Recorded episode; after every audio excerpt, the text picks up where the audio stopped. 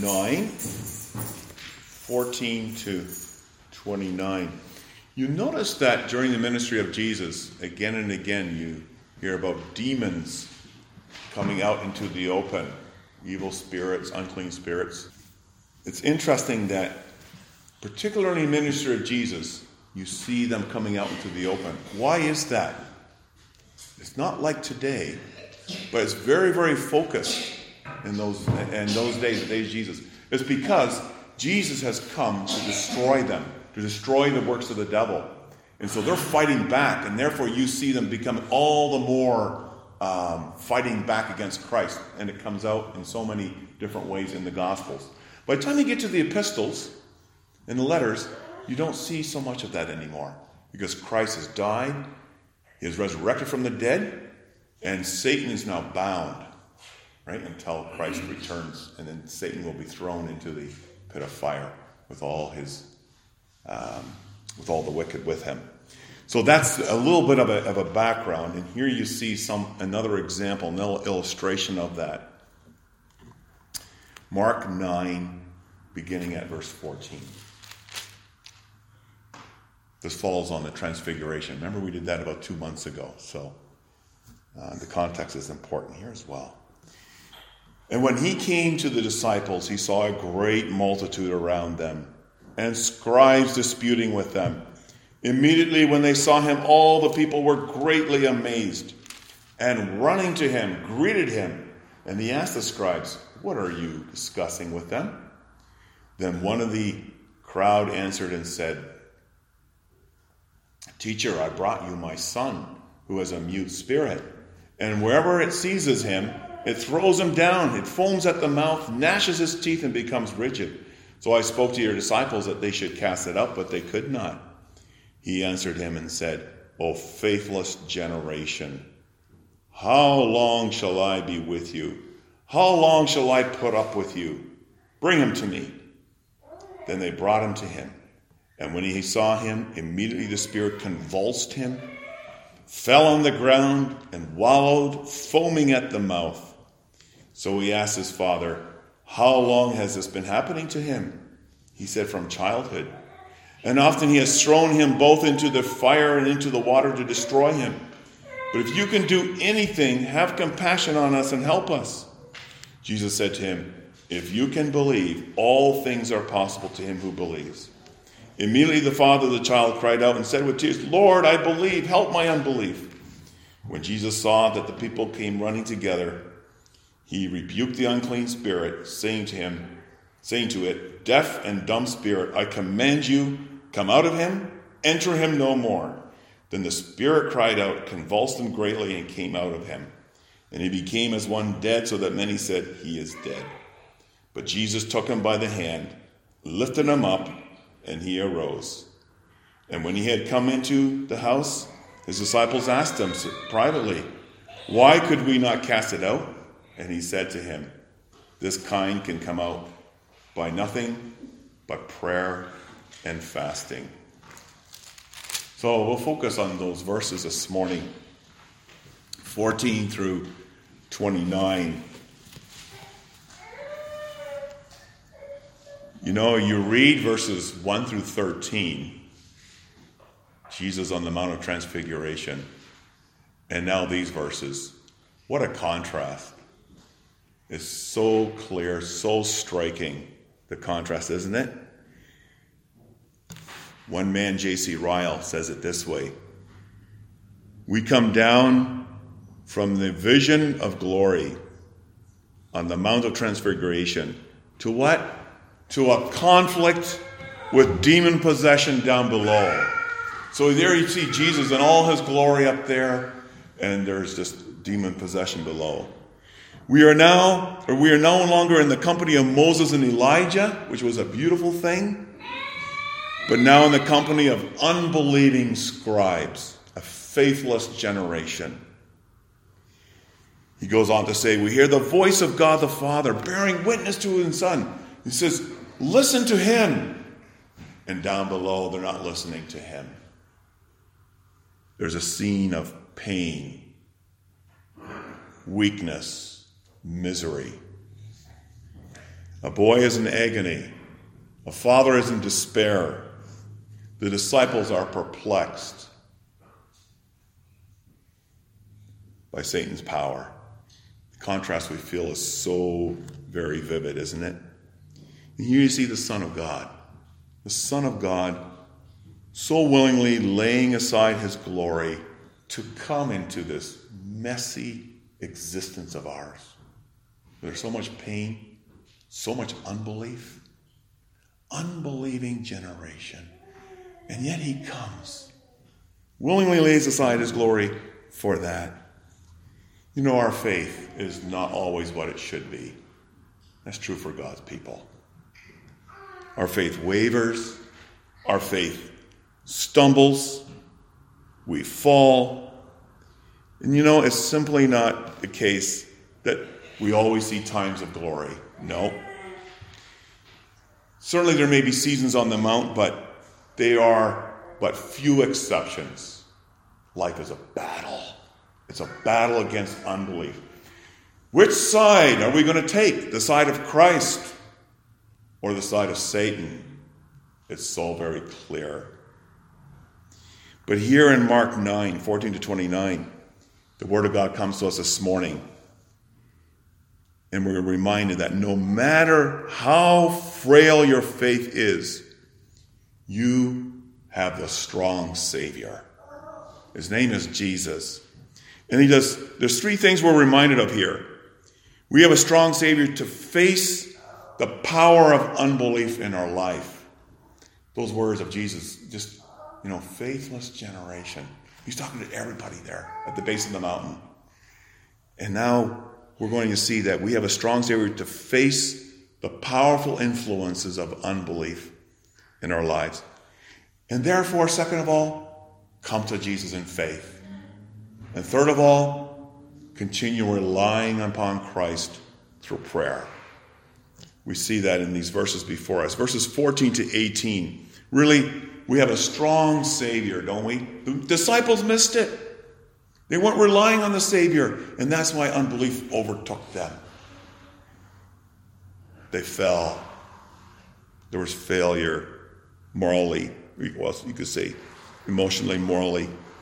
They went away from Christ, you could say. Being on the mountain, Jesus was not with the other nine disciples. Remember, there were three disciples with Jesus on the mountain Peter, James, and John. And the other nine down below, they thought that, well, Jesus is gone, so that means his presence and power is gone too. That was in their mind. And now it seems like the devil is in control of their lives, in control of the life on earth below. The evil spirit that possesses the boy is not yielding at all to the disciples. As a matter of fact, disciples are not able to cast out the evil spirit. Now you go back a few chapters. Remember Mark 6?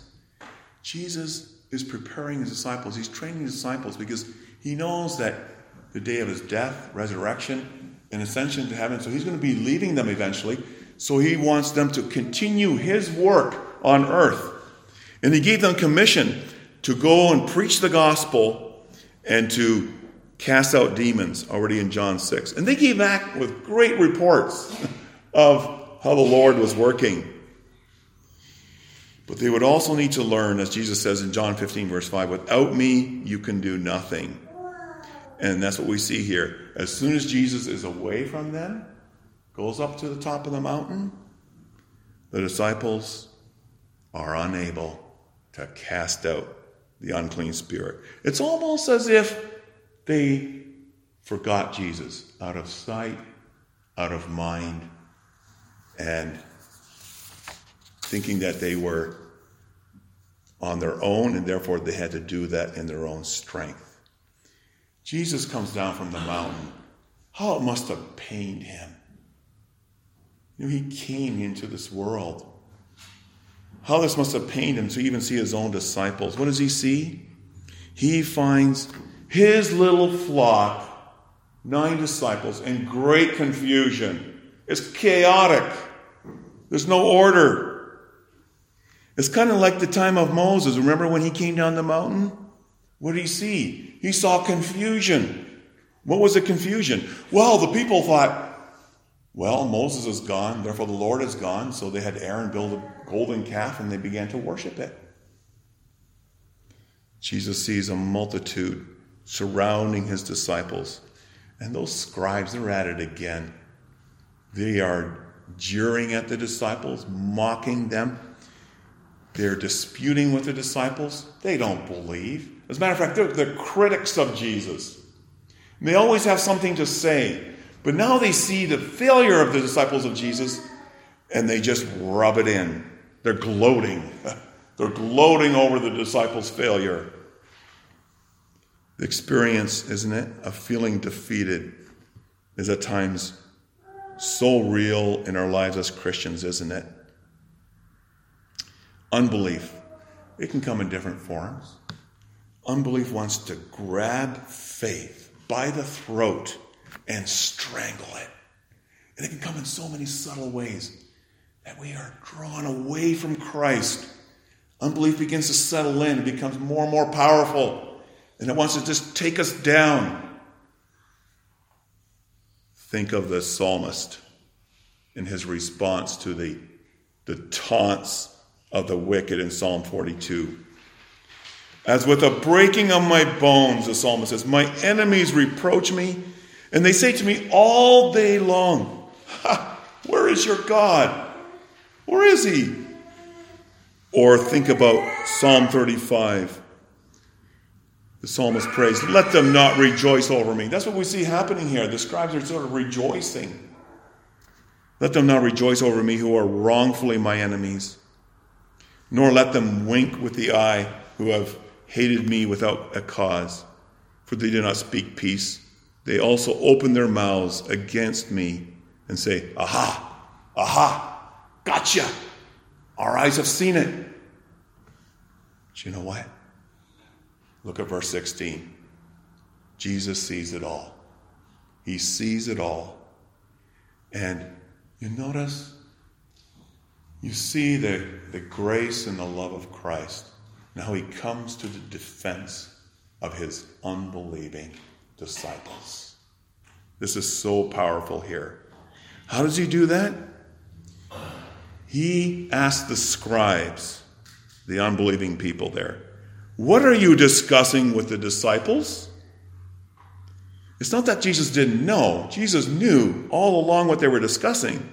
But by his question, what is Jesus doing? He's drawing the crowd's attention away from his disciples who've been humiliated, and now he draws that attention away from them to himself.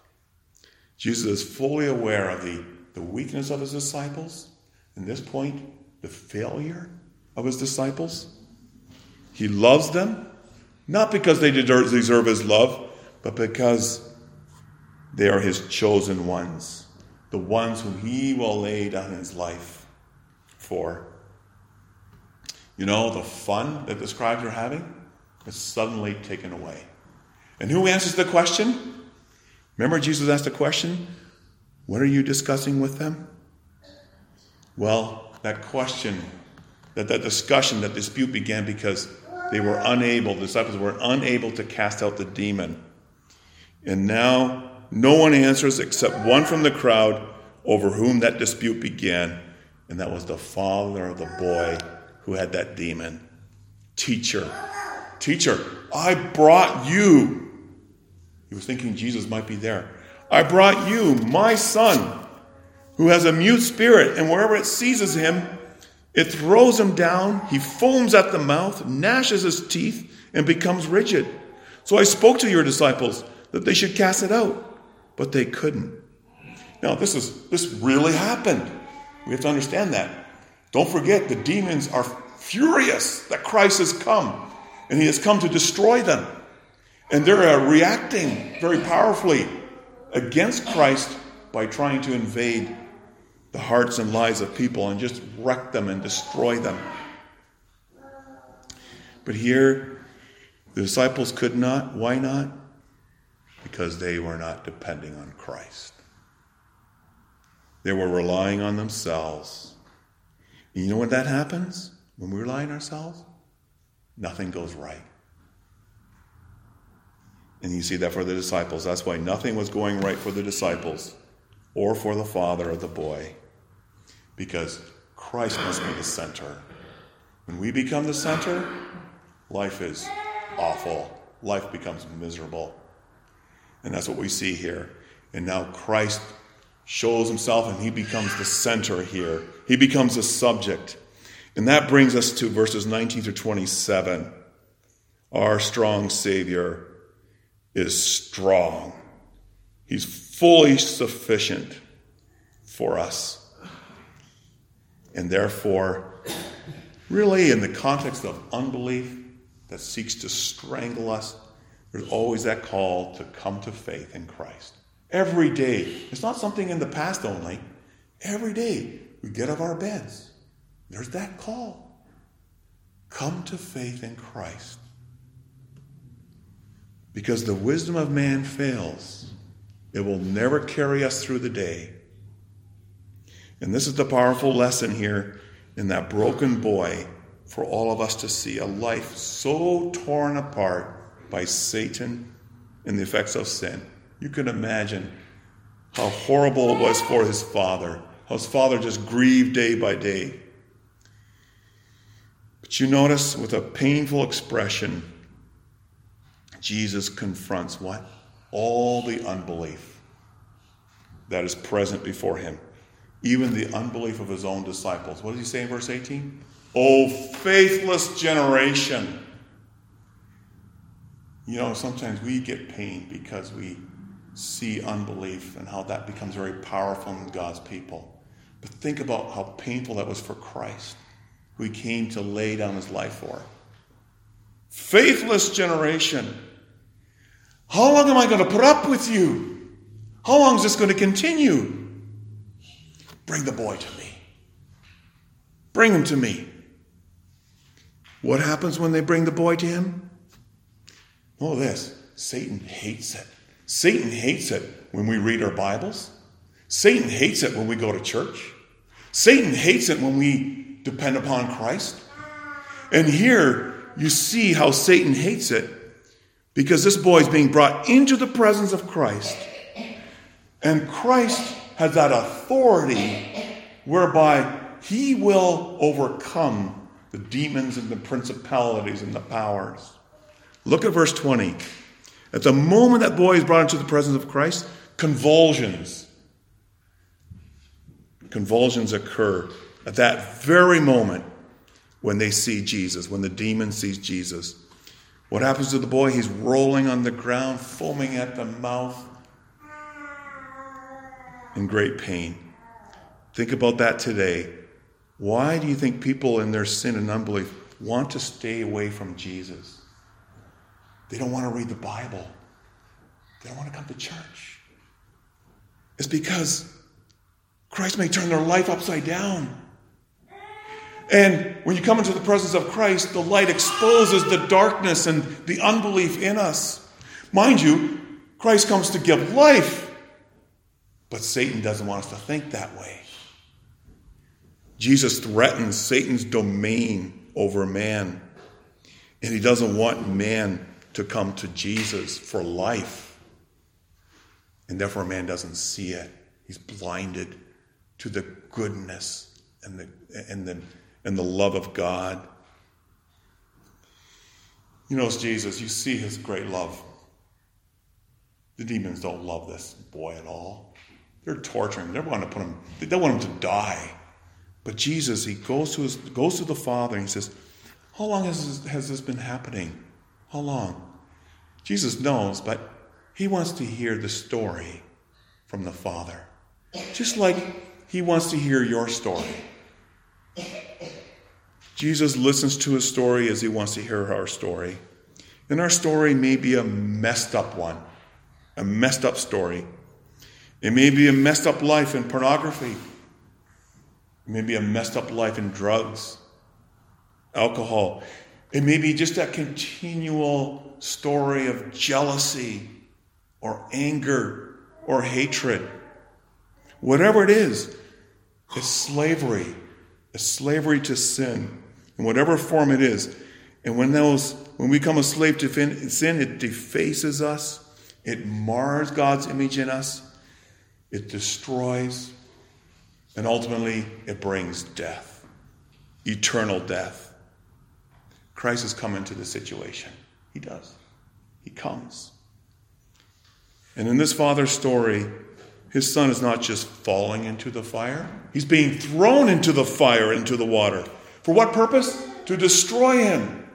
Understand, the, the long road of unbelief leads to destruction. That's where Satan, that's where Satan what? That's what Satan really wants. But you notice how the Father comes to Jesus. He tells a story. And he says to Jesus, If you can do anything, have compassion on us, help us. Notice what he says? If. What does that tell you? If you can do anything. If. What does it tell you? He's doubting, isn't he? He's doubting. The Father is doubtful if Jesus can really help him. You ever those examples in your life? But notice why. Why? Why is the Father doubtful of Jesus? That's not how Jesus wants us to come to Him. Doubting, as if to say, Oh, but I'm too deep into this. I'm too deep within this mess. Or others can't do anything for me anyway. Or Jesus can't help me in my situation anymore. He won't be able to help me in my situation anymore. The real question here is not whether Jesus is able, but the real question is whether you believe. The problem is not with Jesus. He's, he's fully sufficient and he's fully willing. But do we believe? Do we believe? Notice what Jesus says in verse 23. What do you mean if you can? It's like he confronts this man and says, What do you mean if you can? And then he goes on to say, All things are possible to him who believes. And then the father just simply cries out. He's even crying more and even crying more for help. Lord, he says, I believe. Help me overcome my unbelief. I believe, Lord, but help me when I don't. I have a hard time believing. My faith is so mixed up with many fears and many doubts. It wants to take me down. My faith is so imperfect. And so it is, congregation. Don't look at your faith, it'll disappoint you. Your faith will disappoint you. But look to Christ. This is important. Christ does not look at how much faith you have. He doesn't say, Oh, look how good his faith is. Oh, because you're you have so much faith, you're going to get all this good stuff from me. That's rubbish. It's simply not true. That's that's works. Gift faith is a gift. Faith is not works. It's not by our works. That's paganism. Faith is a gift. We look to Christ, Christ only. No matter how undeserving we are, we look to Christ. Our faith does not save us. That's not true. Our faith does not save us. What saves us?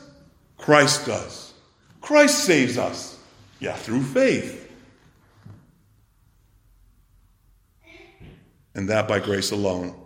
J.C. Ryle states it this way: We must use our weak, uh, we must use our faith, no matter how weak our faith is, how trembling our faith is, how doubting our faith is, how feeble our faith is. We must use it. Pray and don't allow unbelief to keep you away from Jesus, from the presence of Jesus. But do remember, our confidence is not to be in our faith, but our confidence is to be in Christ. Jesus answers not according to the poorness of our faith, he answers us according to the riches of his grace.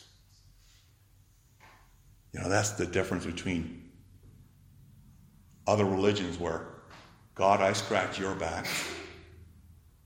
If you scratch, I'll, you know, I'll scratch your back as long as you give me something. That's, that's, that's, that's not Christianity.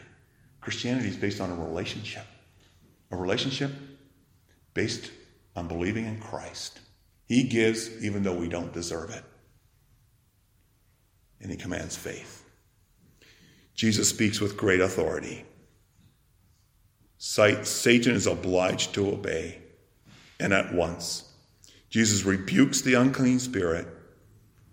Deaf, dumb spirit, I command you, come out of him and enter him no more. And the unclean spirit is forced to go out of the boy.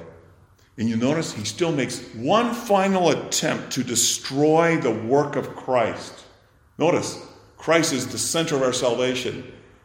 And he's still trying to hinder Christ from fulfilling his purposes. That clash between Christ and Satan is so violent here that the evil spirit comes out of the boy and it seems like the boy is dead. Looks like Satan has won, doesn't it? Looks like Satan has won. The boy seems dead. He's just laying there. Does he have a pulse? Aren't things worse now? Oh, maybe it's because I didn't have enough faith. Maybe the father's thinking that. Maybe I didn't have enough faith. That's wrong thinking. Oh, the crowds are thinking the boy is dead.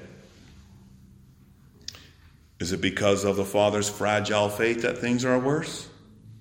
No. Sometimes things seem to get worse before they get better in our lives.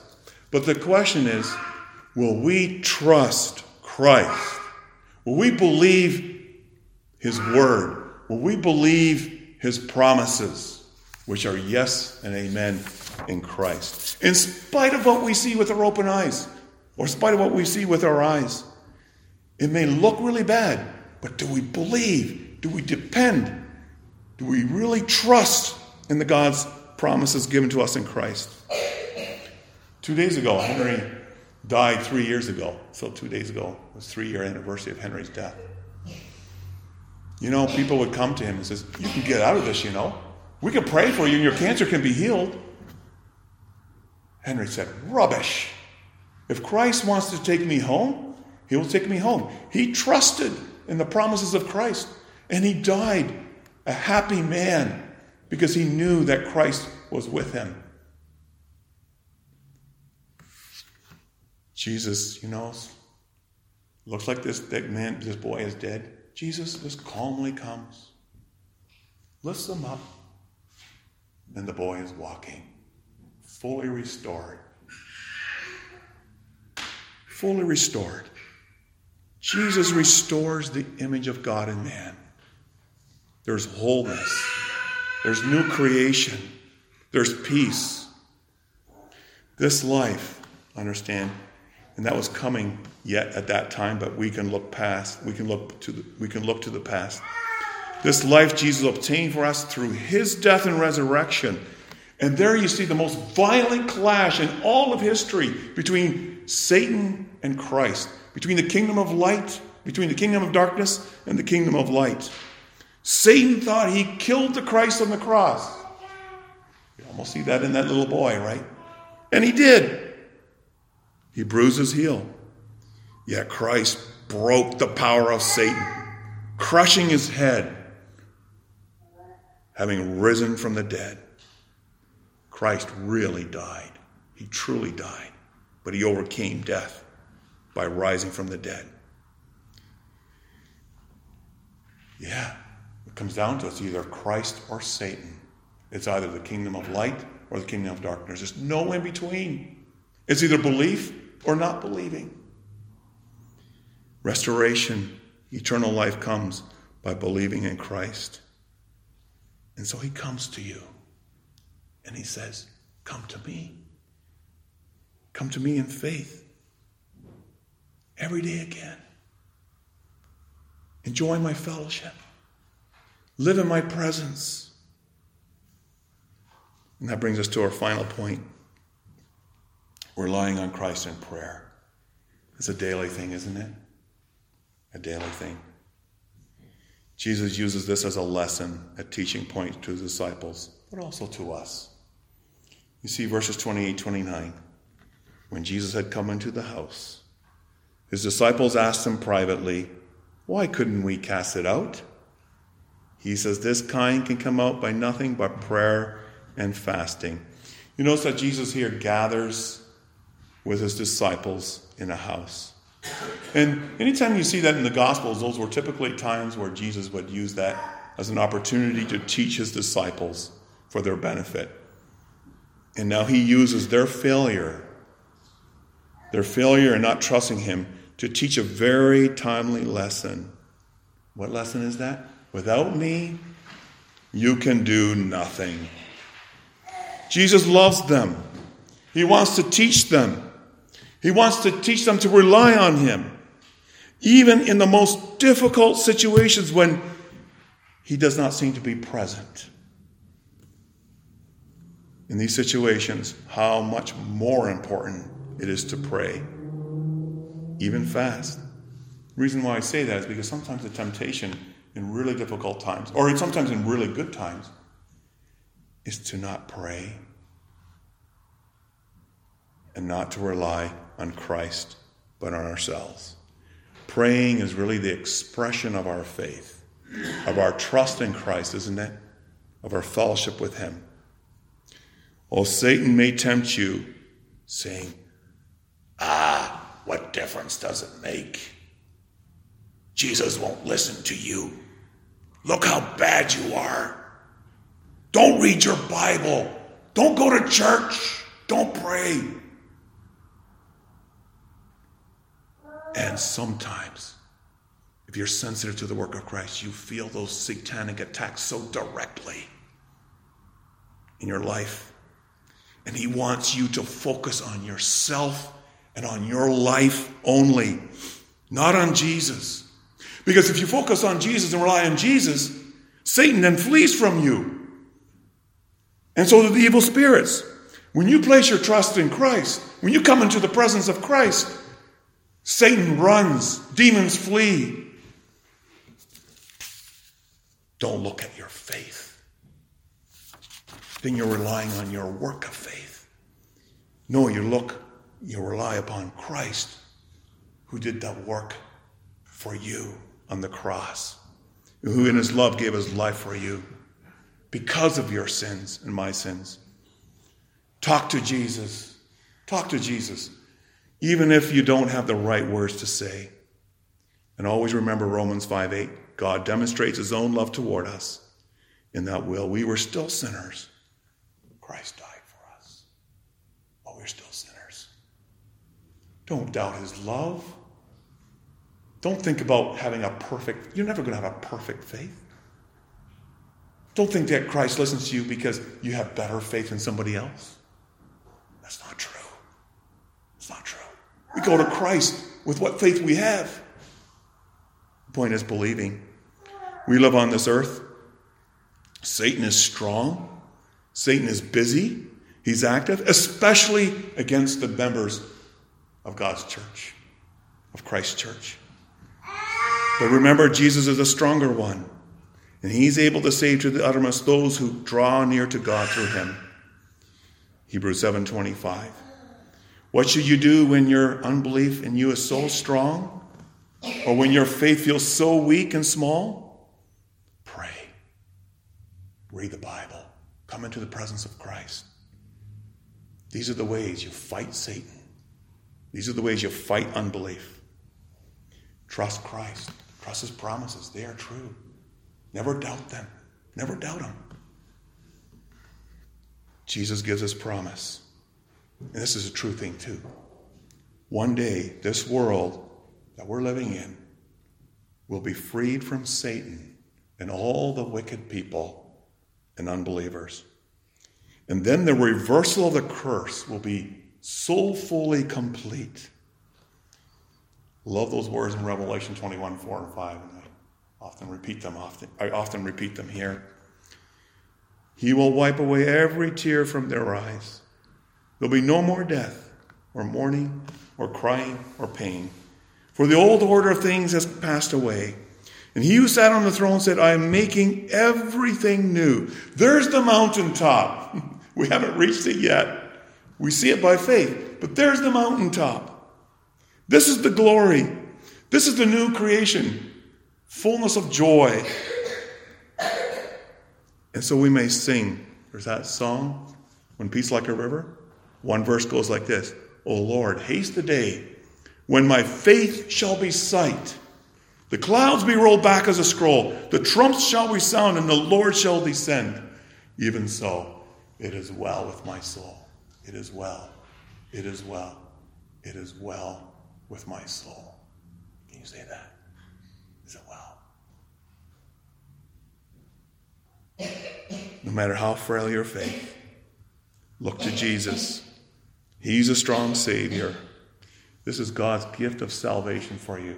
And what we do with the gift? Receive it by faith. Receive it. We have the promise of complete victory in Christ. The Bible says, the God of peace will crush Satan under your feet shortly. Amen.